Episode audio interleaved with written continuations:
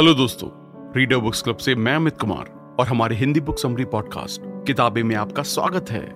यहाँ पर मैं आपको दुनिया की सबसे बेहतरीन किताबों की समरीज बताऊँगा, जिससे आपको ये डिसाइड करने में मदद मिलेगी कि आपको अगली किताब कौन सी पढ़नी चाहिए। क्या आप लोगों को इम्प्रेस करना चाहते हैं? अपनी तरफ़ अट्रैक्ट करना चाहते हैं? क्या आप लोगों को इन्फ्लुएंस करना चाहते हैं? क्या आप चाहते हैं कि पूरी दुनिया आपकी दीवानी हो? क्या आप चाहते हैं कि सब आपको फॉलो करे? और आपकी हर बात को माने। तो आज की वीडियो आपके बहुत काम आने वाली है, क्योंकि आज हम एक ऐसी आर्ट के बारे में बात करने वाले हैं, जो दुनिया के सबसे सफल लोगों में पाई जाती है। जैसे वो लोगों को हैंडल करते हैं, जैसे वो लोगों से बात करते हैं, जैसे वो लोगों को इम्प्रेस कर जाते हैं। ये सब आप इस वीडियो में जानने वाले हैं। यहाँ तक कि ये भी कहा गया है कि अगर आपने डेल कार्निंगी की how to win friends and influence people नहीं पढ़ी है तो कोई बात नहीं, आप उसकी जगह इस बुक को पढ़कर बहुत कुछ सीख पाएँगे। आज हम बात करने वाले हैं एक ऐसी बुक के बारे में, जो हमें एक बेहतर इंसान बनने की आर्ट को मास्टर करना सिखाने वाली है। हम बात कर रहे हैं द आर्ट ऑफ़ पीपल की।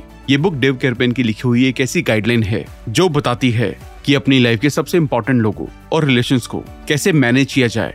लोग हमारी लाइफ में मैटर करते हैं, और वो लोग आपकी जॉब करियर लाइफ और रिलेशन के मैनेजमेंट में या किसी भी चीज़ से ज़्यादा इम्पोर्टेंस रखते हैं।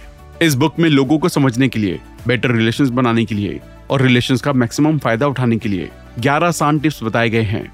तो चलिए वीडियो को शुरू करते हैं और इन 11 टिप्स के बारे में डिटेल में बात करते हैं। सबसे पहली टिप है कि आप खुद को और दूसरों को समझने का एम बनाएँ। आर्ट ऑफ़ पीपल में सेल्फ अवेयरनेस स्कोर है और इससे पहले कि आप किसी और को समझ पाए, अपने आप को समझना बहुत इंपॉर्टेंट होता है। आपको इमीडिएट एक्शन लेने चाहिए और जितना जल्दी पॉसिबल हो, आप अपने आप को समझने की कोशिश करें। हर कोई डिफरेंट कैटेगरी में आता है और दूसरों को समझने से पहले आपको ये समझने की ज़रूरत है कि आप कहाँ फिट होते हैं। ये समझना भी बहुत इंपॉर्टेंट होता है कि आप लोगों के साथ कैसे इंटरेक्ट करते हैं और दूसरों के साथ आपके रिलेशन कैसे हैं। चाहे आप किसी को पसंद ना करते हो, लेकिन फिर भी आप उन्हें अपनी लाइफ में एडजस्ट करने की एबिलिटी रखते ही हैं। किसी भी इंसान की डीप अंडरस्टैंडिंग होना बहुत बेनिफिशियल होता है। फिर चाहे आप उसे पसंद करते हो या नहीं, आपको एक चैलेंज लेना चाहिए जिसमें आपको तीन लोगों को इमेजिन करना चाहिए, जिनकी कंपनी आप स्पेशली पसंद नहीं करते हैं। आप उनके पास जाएँ और उन्हें कॉफ़ी के लिए इनवाइट करें और जब आप उनसे मिलें तो उस इंसान को अच्छे से समझने के लिए उनके साथ टाइम स्पेंड करें और जाने की उन्हें क्या चीज़ पसंद है। हो सकता है आप उन्हें पहले के कंपैरिजन में और ज़्यादा नापसंद करने लगे, लेकिन अब आप उन्हें पहले से बेहतर समझ पाएँगे। इसका मतलब ये है कि आपके पास उनके साथ बेनिफिशियल रिलेशनशिप बिल्ड करने का कम से कम एक चांस तो होगा। ये बात लॉजिकल है। कि आप अपने दोस्तों को उस इंसान से बेहतर जानते हैं, जिनसे आप ठीक अभी मिले हैं। लेकिन फिर भी, यहाँ कुछ ऐसे टिप्स हैं, जिनका यूज़ करके हम किसी भी इंसान से मिलते टाइम उस प्रोसेस को स्पीड अप कर सकते हैं और उन्हें बेहतर समझ सकते हैं। जनरली आप क्या करते हैं या आप कहाँ रहते हैं, ये पूछने की बजाय कुछ ऐसे सवालों पर फोकस करें, जैसे कि, आपको क्या लगता है कि आपकी प्रोफेशनल लाइफ में सबसे एक्साइटिंग चीज़ कौन सी है? आपकी पर्सनल लाइफ में इस टाइम आपको सबसे ज़्यादा क्या एक्साइट करता है? अगर पैसे का कोई इशू नहीं होता तो क्या आप कुछ अलग कर रहे होते? आज से पाँच साल बाद आप खुद को क्या करते हुए देखना चाहेंगे? क्या आपका कोई फेवरेट चैरिटी ग्रुप है? अगर है तो आपने उन्हें चूज़ क्यों किया है? आपके लिए रोल मॉडल कौन है? और क्यों? आपकी लाइफ में आपके लिए कौन ज़्यादा इन्फ्लुएंशियल रहा? क्या आप गेस कर सकते हैं कि आपके फेवरेट टीचर आपके बारे में क्या कहेंगे? ये सवाल सिर्फ़ चुप्पी नहीं तोड़ते, बल्कि ये लोगों को इस बारे में बात करने के लिए कन्विंस करते हैं, जो असल में मैटर करती हैं। जो चीज़ें उनकी पर्सनैलिटी उनकी वैल्यूज़ उनके लाइक्स उनकी होप्स उनके पैशन के बारे में पता लगाती हैं। कहा जाता है इंटरेस्टिंग मत बनिए, बल्कि दूसरों में इंटरेस्टेड बने। और ये बात तो सच है कि लोग अपने बारे में बात करना पसंद करते हैं। ये एक फैक्ट है और ये कभी चेंज होने वाला नहीं है।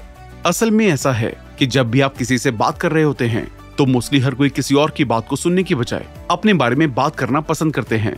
तो वो जो कुछ भी कहते हैं, आपके पास उसे टैप करने का चांस होता है।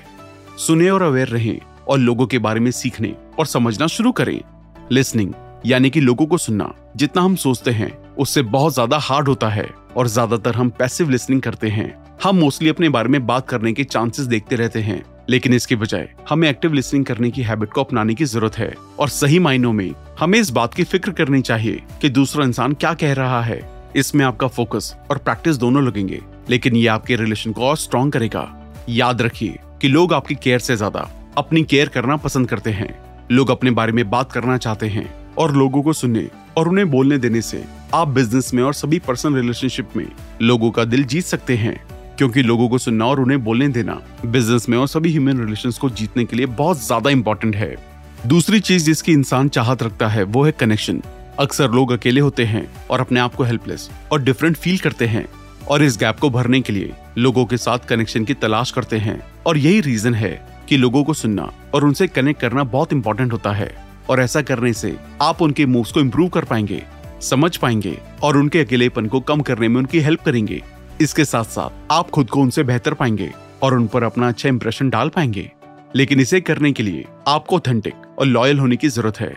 आप सेल्फिश टारगेट के लिए ऐसा नहीं कर सकते।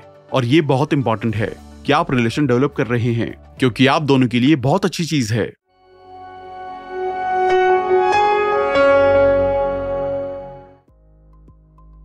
दूसरी टिप है कि आप सही लोगों से मिलने पर फोकस करें। नेटवर्किंग के लिए एक सिंपल सा तरीका है, जिसके बारे में कोई बात नहीं करता है। भीड़ से बाहर खड़े होकर आप चाहते हैं कि लोग आपको नोटिस करें। ऐसे लोगों से भरी हुई एक जगह में, जहाँ हर कोई नोटिस किया जाना चाहता है, आपके पास डिफरेंस क्रिएट करने के लिए एक पॉइंट होना चाहिए। यहाँ कुछ तरीके हैं, जो आपको अपने क्राउड से अलग दिखने में हेल्प कर सकते हैं। ज़्यादातर लोग इसे अननेसेसरी या एक ऐसी चीज़ मानते हैं, जो असल में काम नहीं करती है। लेकिन कोशिश करने में कोई प्रॉब्लम भी नहीं है। आप ऐसे कपड़े पहने जो लोगों की अटेंशन आपकी तरफ़ खींचे। शाइनिंग कपड़े और शूज़ या स्काफ या टाई ये सब करने पर फोकस करें। कुछ ऐसा जिसे लोग नोटिस करें और आपसे बात करने के लिए एक्साइटेड हों। लिंक्डइन सबसे इम्पोर्टेंट सोशल नेटवर्क में से एक है। अगर इसे सही तरीके से यूज़ किया जाए तो आप ऑलमोस्ट किसी से भी कनेक्ट कर सकते हैं। आप हमें भी लिंक्डइन पर फॉलो कर सकते हैं और इससे पर्सनल कनेक्शन बना सकते हैं। इसे यूज़ करने के लिए सबसे पहले एक प्रोफ़ाइल बनाकर शुरू करें, जहाँ आप अपने स्कूल्स एजुकेशन ऑर्गेनाइजेशन जिनका हिस्सा आप रह चुके हैं ग्रुप जिनके आप मेंबर रह चुके हैं, उनकी डिटेल्स ऐड करें। यहाँ इंपॉर्टेंट ये है कि कुछ भी छोड़ा ना जाए, क्योंकि जितना मैटर आपकी प्रोफ़ाइल पर मेंशन होगा, उतनी ही ज़्यादा पॉसिबिलिटी है कि आपको लोगों से कनेक्ट करने का मौका मिलेगा। इसके बाद इंस्टेंटली उन लोगों से कनेक्ट करें, जिनके साथ आप काम करते हैं। या जिनके साथ आपने स्कूल में पार्टिसिपेट किया है। ऐसा करने से आपकी second degree connection ability immediately improve हो जाएगी। अगर कोई ऐसा इंसान है, जिन्हें आप स्पेशली लाइक करते हैं तो उन्हें लिंक्डइन पर सर्च करें और एक म्यूचुअल कनेक्शन ढूंढें। अपने म्यूचुअल कनेक्शन को इंट्रोड्यूस करवाने के लिए कहें और होपफुली आप एक मीटिंग को फिक्स कर लेंगे। अब अपना एक पर्सनल एडवाइजरी बोर्ड तैयार करें। इसमें सात से ग्यारह लोग इंक्लूड हो सकते हैं। आपके एडवाइजरी बोर्ड आपको अपने प्रीसेट गोल तक पहुँचने में हेल्प करते हैं। इसमें सही लोगों को चूज़ करना और ये समझना बहुत इंपॉर्टेंट है कि आपके टारगेट तक पहुँचने के लिए कौन कितना हेल्पफुल होगा। आपके बोर्ड में एटलीस्ट पचास परसेंट लोग ऐसे होने चाहिए, जिन्हें आप पहले से ही जानते हैं। एटलीस्ट दो ऐसे लोग, जिनसे आप कभी ना मिले हों, लेकिन आपके म्यूचुअल रिलेशन हों। एक बार आपने ये तय कर लिया कि आपके एडवाइजरी बोर्ड में कौन कौन होना चाहिए, तब आप उन्हें इनवाइट करें और सेट करें कि आप कब और कैसे उनसे रेगुलरली मीटिंग करेंगे। इस बुक के ऑथर स्लो हायरिंग और फ़र्स्ट फायरिंग पर बिलीव करते हैं। ये प्रिंसिपल प्रोफेशनल और पर्सनल दोनों रिलेशन के लिए है। आप अपनी लाइफ में उन लोगों के बारे में सोचने के लिए टाइम दें, जिन्हें आपने जल्दी में हायर किया है। लेकिन वो आपके पर्पस को फुलफिल नहीं कर रहे हैं। ऐसे लोगों को फायर कर देना चाहिए और जाने देना चाहिए। अपने दोस्तों एम्प्लॉयज़ और जान पहचान के लोगों पर ज़्यादा ध्यान देना चाहिए। दूसरी तरफ़, आपको स्लो हायरिंग करने की ज़रूरत है। जल्दबाजी में लोगों के साथ इंटेंस रिलेशनशिप मत बनाइए। जब तक कि आप ये ना जान ले कि आपका ये डिसीज़न सही है या नहीं। अपना टाइम लें और कोई कमिटमेंट करने से पहले एक दूसरे को अच्छे से जान लें। और ये बात प्रोफेशनल और पर्सनल दोनों रिलेशन के लिए अप्लाई होती है। आप लोगों को अपने इनर सर्कल में लाने से पहले अपना टाइम लें, लेकिन जब भी आपको लगे कि वो गलत है तो उन्हें बाहर निकालने से डरे भी नहीं। इंसान होने का एक पार्ट ये भी है कि उसे पसंद किए जाने की ज़रूरत है। आपकी हमेशा सबके सामने एक अच्छे इंसान बने रहने की विश आपको लॉन्ग टर्म में नुकसान पहुँचा सकती है। कुछ लोग ऐसे भी होते हैं जो आपकी हेल्प तो काफ़ी लेते हैं पर असल में आपको रिटर्न में कुछ भी नहीं देते हैं और ऐसे लोगों को आपको हमेशा नेग्लेक्ट करना चाहिए। वहीं दूसरी तरफ़, हम सभी बिज़ी रहते हैं और ज़्यादातर लोगों को अपना सारा टाइम देने का रिस्क नहीं ले पाते हैं। कभी कभी जब आप किसी की दी गई वैल्यूज़ के बारे में अनश्योर होते हैं तो आप उन्हें बिना कोई चांस दिए बाहर निकाल देते हैं। हालाँकि ये आपके फेवर में काम कर सकता है, लेकिन कभी कभी आप वैल्यूबल चांसेस को मिस कर सकते हैं। इसलिए लोगों को अपना टाइम कमिट करने से पहले और उन्हें निकालने से पहले उनके बारे में और रिलेशनशिप के बारे में समझने के लिए टाइम निकालें।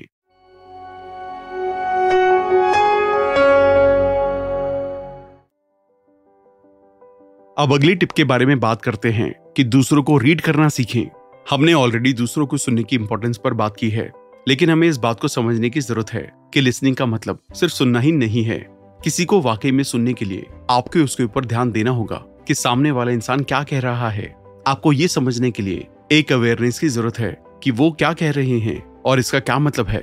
इस बात पर फोकस कीजिए कि उनके लिए क्या इंपॉर्टेंट है और क्यों। किसी भी मोमेंट पर लिसनिंग का मतलब है इस बात की केयर करना कि सामने वाला इंसान क्या कह रहा है।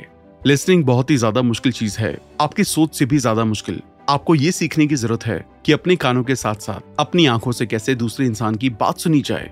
अक्सर लोग अपनी बातों का मतलब समझाने के लिए बहुत सारे नॉन वर्बल साइंस और क्यूज का यूज़ करते हैं। हम आपके साथ एक लिस्ट शेयर करेंगे। जिसमें ये बताया गया है कि आपको किन किन बातों पर ध्यान देना चाहिए। जैसे कि लोगों के फेशियल एक्सप्रेशन मुस्कुराहट, चढ़ी हुई आईब्रोज और माथे की लकीरों पर ज़्यादा फोकस करें। दूसरा, क्या उनके पॉस्चर चेंज हो जाते हैं? उनकी फ़िज़िकल एक्टिविटीज़ पर फोकस करें कि वो लोग कंफर्टेबल लग रहे हैं या नहीं। तीसरा, अक्सर लोग हाथों से बात करते हैं, जैसे वेव करके पॉइंट करके या एनिमेटेड स्पीकिंग करके। तो इस बात पर ध्यान दें। अगला, अपने आई कॉन्टैक्ट को मेंटेन रखें और ये भी देखें कि सामने वाला भी आई कॉन्टैक्ट मेंटेन कर रहा है या नहीं। फ़िज़िकल स्पेस पर भी फोकस करें जिसे आप दोनों यूज़ कर रहे हैं। जैसे आप पास हैं या दूर स्पेस आपको इंटीमेसी क्लोजनेस गुस्से और डिस्टेंस के साइन भेजता रहता है। इस पॉइंट पर भी ध्यान दें कि कौन कैसे बात कर रहा है। उनकी टोन को सुने, क्या टोन चेंज हो रही है और ये क्या कम्युनिकेट कर रही है। लोगों से अपने रिलेशन को इम्प्रूव करने के लिए मिररिंग का यूज़ करें, लेकिन ये भी इम्पोर्टेंट है कि आप जो भी कर रहे हैं, वो ऑथेंटिक होना चाहिए। आप उस चीज़ को रिपीट नहीं कर सकते, जो आपने बिना सिंसेरिटी के सुनी है। मिररिंग के काम करने के लिए। हमारा वाकई में परवाह करना ज़रूरी है। जर्नली लोग एडवाइस नहीं चाहते हैं। भले ही वो इसके लिए पूछ रहे हों। वो सिर्फ़ ये चाहते हैं कि उन्हें सुना जाए। जैसे ही आप मिररिंग की प्रैक्टिस करते हैं और उसमें अच्छे हो जाते हैं तो आप लोगों को सुनने में हेल्प करेंगे और लोग आपको इसके लिए प्यार भी करेंगे।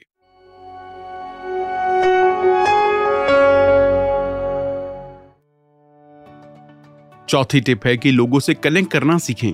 लोगों से कनेक्ट करने का बेस्ट तरीका है वैलिडेशन हालाँकि वैलिडेशन मुश्किल हो सकता है स्पेशली जब आप किसी दूसरे इंसान से एग्री नहीं करते हैं।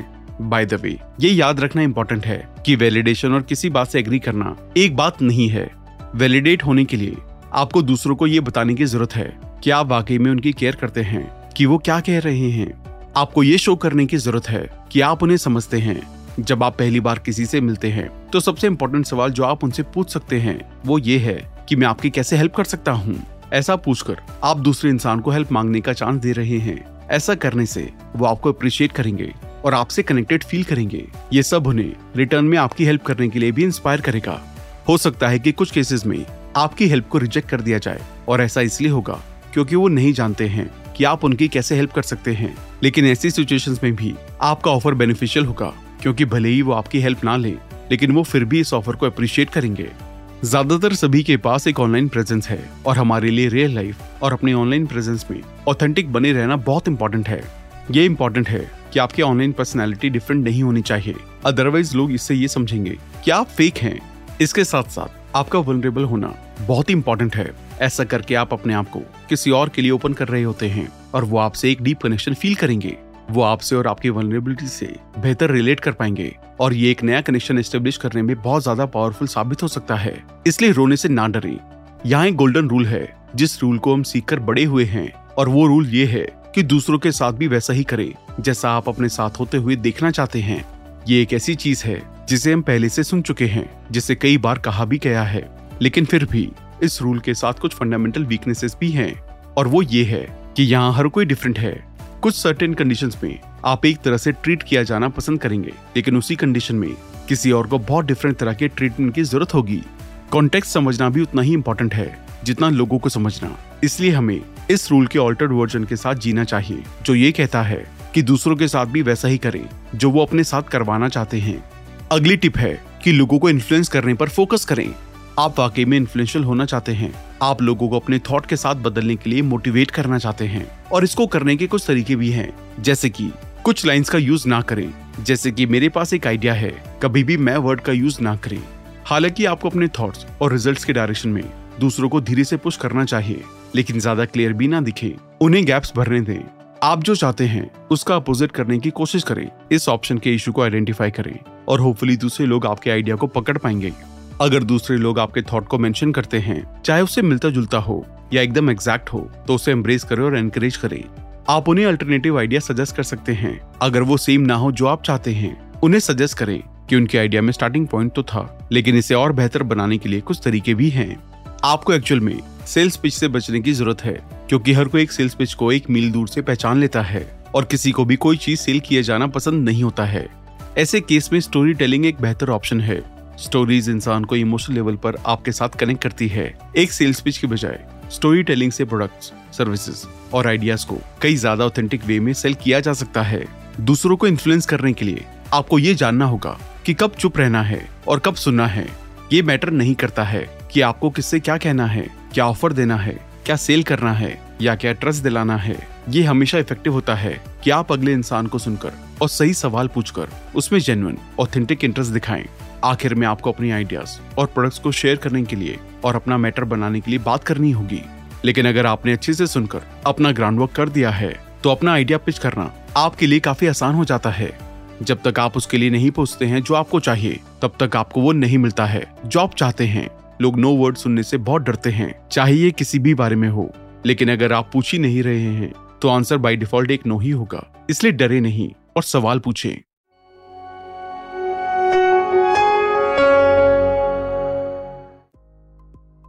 अगली टिप है चेंजिंग माइंड यानी कि दूसरों की मेंटेलिटी चेंज करें। सिर्फ़ इन्फ्लुएंस करने के लिए दूसरों के माइंड को चेंज ना करें, बल्कि अपने खुद के माइंडसेट को चेंज करें। अपनी मेंटेलिटी को चेंज करना किसी और की मेंटेलिटी को चेंज होने तक वेट करने से बेहतर है। ब्रैगिंग करना बहुत ज़्यादा फ़ायदेमंद हो सकता है। जब तक आप पोलाइट और ऑथेंटिक हैं सोशल मीडिया पर अपनी अचीवमेंट को शेयर करते समय आपको डरना नहीं चाहिए। इसके साथ साथ आप ऑथेंटिक और रियल बनने की कोशिश करें। लोग आपको आखिर में जज ही करेंगे, इसलिए मेक श्योर करें। कि आपने जो कहा है, उस पर आप स्टैंड करें। दूसरी चीज़ जो आपको सोशल मीडिया पर करनी चाहिए, वो है दूसरों की सच्ची तारीफ़ करना। अगर कोई कॉम्प्लीमेंट के लायक दिखे तो उसे कॉम्प्लीमेंट दे। ऐसा करना लोगों को उनके बारे में अच्छा फील करवाएगा और बताएगा कि आप उनमें इंटरेस्टेड हैं। अपने टाइम को अच्छी तरह से मैनेज करना और दूसरों के साथ अपना टाइम स्पेंड करने को मैनेज करना बहुत इंपॉर्टेंट है।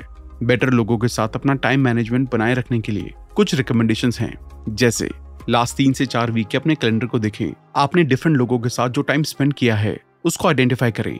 अपने आप से पूछें कि जिस तरह आपने अपने टाइम को प्रायोरिटाइज किया था, क्या आप उससे खुश हैं?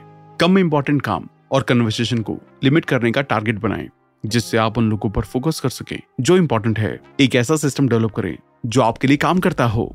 अपनी लाइफ के इंपॉर्टेंट इंसान से रेगुलरली मिले, जिनके साथ आप अपना ज़्यादातर टाइम स्पेंड करना चाहते हैं। ऐसा एक महीने तक रेगुलर करें, फिर इस सिस्टम को एग्जामिन करें।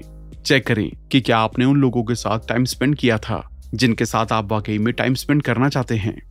अपने सिस्टम को एग्जामिन करें और देखें कि क्या ये काम कर रहा है। क्या आप अपने टाइम को सही इंसान के साथ स्पेंड करने को प्रायोरिटी दे रहे हैं?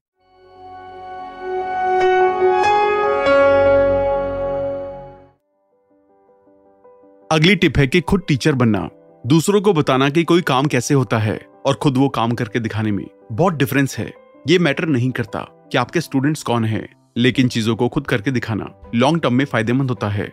एक अच्छा टीचर बनने के लिए आपको पेशेंस प्रैक्टिस करना चाहिए, क्योंकि जो लोग पेशेंस प्रैक्टिस करते हैं, वो किसी को भी, किसी भी चीज़ के बारे में सिखा सकते हैं। आपको हर एक स्टेप को समझने के लिए और दूसरों को दिखाने के लिए टाइम निकालना होगा। पेशेंस रखें और चीज़ों को आसान बनाएँ, ताकि लोग समझ सके कि आप उन्हें क्या सिखा रहे हैं। अपनी स्ट्रेंथ को समझें और दूसरों को सिखाने के लिए उनका यूज़ करें। ये याद रखना इंपॉर्टेंट है। कि दो लोग एक जैसे नहीं हो सकते हैं और आपकी स्ट्रेंथ किसी और से डिफरेंट हो सकती है। किसी को कुछ नया सिखाने का टारगेट रखते टाइम ये ना समझें कि वो आपके जैसे ही हैं। पहले उनके स्ट्रेंथ को आइडेंटिफाई करें और उन्हें समझें। अपनी टीचिंग एबिलिटीज को इम्प्रूव करने के लिए आप कुछ अच्छी एक्टिविटीज़ ट्राई कर सकते हैं। जैसे, अगर आप एक मैनेजर हैं तो कुछ लोगों को पहचाने जो डायरेक्ट आपको रिपोर्ट करते हैं और अगर आप एक मैनेजर नहीं हैं तो कुछ ऐसे लोगों को आइडेंटिफाई करें जिन्हें आप किसी दूसरे तरीके से अपने इन्फ्लुएंस में ला सकते हैं। अपने कुछ फेवरेट स्कूल टीचर्स को याद करें। याद करें कि उनकी टीचिंग्स आपके लिए कितनी फ़ायदेमंद थी और उन्होंने आपकी परफॉर्मेंस पर कैसा असर डाला। अपने नोट्स पर ध्यान दें और ऐसे तरीके ढूंढें जिससे आप अपने कुछ फेवरेट टीचर्स की क्वालिटीज को अडॉप्ट करके एक बेटर मैनेजर या इन्फ्लुएंसर बन सकते हैं। एज अ टीचर या मैनेजर ये ज़रूरी है कि दूसरों को गोल की पावर और अकाउंटेबिलिटी पार्टनर के बारे में सिखाया जाए। लोगों को ट्रैक पर रखने के लिए, उन्हें एक लॉयल पार्टनर ढूँढने के लिए इंस्पायर करें। उनके अकाउंटेबिलिटी पार्टनर्स को उनके साथ मिलकर स्मार्ट गोल सेट करने चाहिए। सबको अपने पार्टनर्स के साथ। वीक में कम से कम एक बार ज़रूर मिलना चाहिए।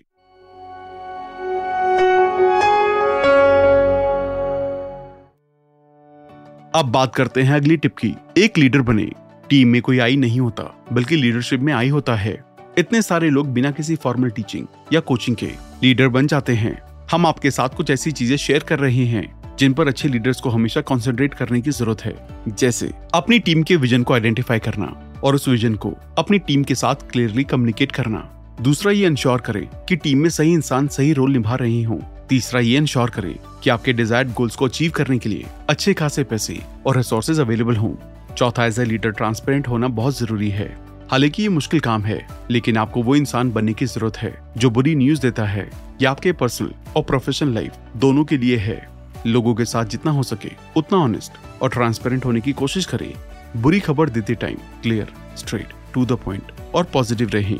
फैमिलीज़ और कलीग्स के साथ ट्रांसपेरेंसी ट्रस्ट बिल्ड करेगी और रिलेशन को और गहरा बनाएगी।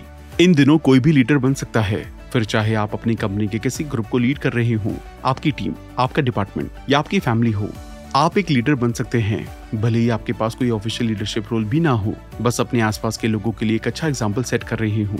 और आप अपनी टीम में कई लीडर्स भी डेवलप कर सकते हैं।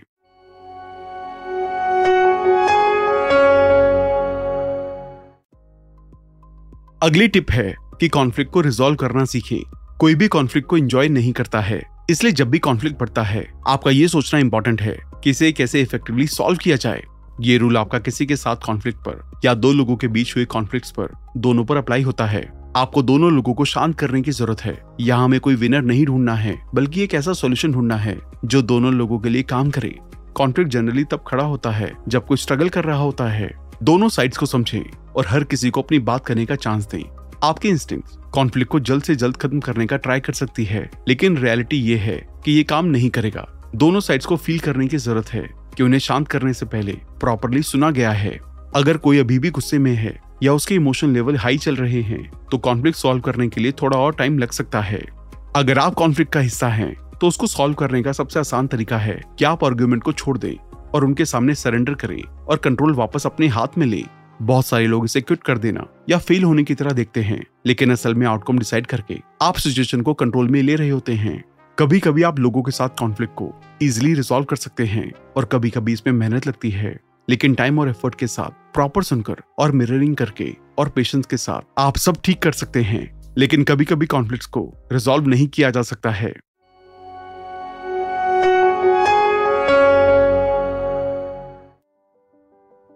अगली टिप है कि लोगों के लिए इंस्पिरेशन बने। याद रखें कि ये सब आपके बारे में नहीं है। चाहे आप तीन हज़ार, तीन सौ या तीस या तीन ऑडियंस से बात कर रहे हैं तो आपकी विश यही होनी चाहिए कि उन्हें इंस्पायर कैसे किया जाए। आपका मटेरियल और आपकी डिलीवरी उनके बारे में होनी चाहिए कि किस तरह से वो ग्रो कर सकते हैं।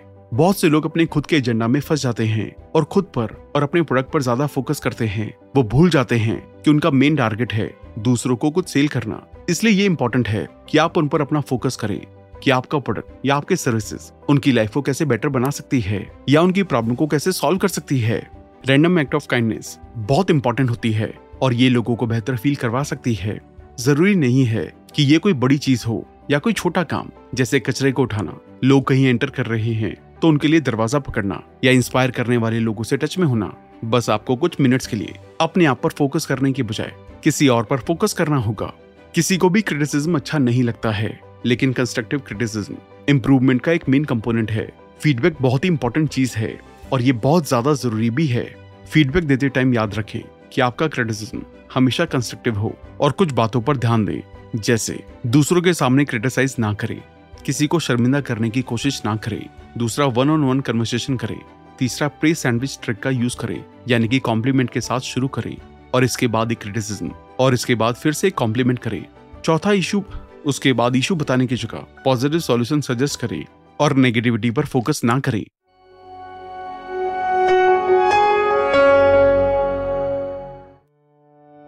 आखिरी टिप है कि लोगों को खुश रखें। आप क्रिएटिव तरीकों के बारे में सोचें, जिससे आप अपनी लाइफ के इंपॉर्टेंट लोगों को सरप्राइज़ कर सके और हैप्पीनेस और जॉय को प्रमोट कर सके। आप अपने एम्प्लॉयज़ कलीग्स फ्रेंड्स और फैमिली पर फोकस करें। हर दिन किसी को खुशी देने की कोशिश करें और उन्हें सरप्राइज़ करें। फिर चाहे वो एक छोटा सा कॉम्प्लीमेंट हो, या फिर एक छोटा सा मज़ाक ही क्यों ना हो, क्योंकि छोटी चीज़ें काफ़ी दूर तक जाती हैं। थैंक यू कार्ड लिखने के बारे में सोचे। हालाँकि ये ओल्ड फ़ैशन है, लेकिन ये बहुत ज़्यादा इन्फ्लुएंशियल हो सकता है। ये शो करता है कि आप लोगों की केयर करते हैं और आपने उनके लिए वक्त निकाल कर बैठ कर एक पर्सनल नोट लिखकर उन्हें कार्ड भेजा है। ये सच में बहुत आसान चीज़ है, जो लॉयल्टी ट्रस्ट और रिलेशन को बिल्ड करता है। आप छोटे और थॉटफुल गिफ्ट भी भेज सकते हैं। गिफ्ट को बड़ा या महँगा होने की ज़रूरत नहीं है। ऑफ़िस के लिए एक छोटा सा प्लांट पॉट या एक वाइन की बोतल भी काफ़ी काम कर सकती है। दूसरी चीज़ ये है कि रेगुलरली उन लोगों को इंट्रोड्यूस करवाएँ, जिन्हें आप जानते हैं। ये उन लोगों को लिफ्ट अप करता है, जिन्हें आप इंट्रोड्यूस कर रहे हैं। वो वर्दी और इम्पोर्टेंट फील करेंगे और ये म्यूचुअली बहुत बेनिफिशियल होगा। तो दोस्तों, ये थी वो 11 इजी टिप्स जिनकी हेल्प से आप एक अच्छा इंसान बनने की आर्ट को मास्टर कर सकते हैं। ये बहुत ही आसान और नॉर्मल टिप्स हैं, जिन्हें हम अक्सर मिस कर देते हैं। लेकिन यही छोटी चीज़ें हमें औरों से अलग बनाती हैं। खुद को बेहतर तरीके से समझना, एक अच्छा लिसनर बनना, दूसरों को इंस्पायर करना, उन्हें वांटेड फील करवाना, एक लीडर की तरह उन्हें लीड करना और लोगों में खुशियाँ बांटना, ये सब ऐसी चीज़ें हैं जिन्हें फॉलो करके हम आर्ट ऑफ़ पीपल को मास्टर कर सकते हैं। और ये सब करने के लिए हमें कुछ बड़ा करने की ज़रूरत नहीं है, बस एक छोटा सा कदम उठाने की ज़रूरत है। और यकीन मानिए, आप में से हर कोई इस आर्ट को मास्टर कर सकता है। बस एक छोटे से कदम से शुरुआत करें। आज का एपिसोड सुनने के लिए धन्यवाद। और अगर आपको ये एपिसोड पसंद आया हो तो अपनी फेवरेट पॉडकास्ट ऐप पे ज़रूर सब्सक्राइब करना। फिर मिलेंगे एक और नई किताब के साथ।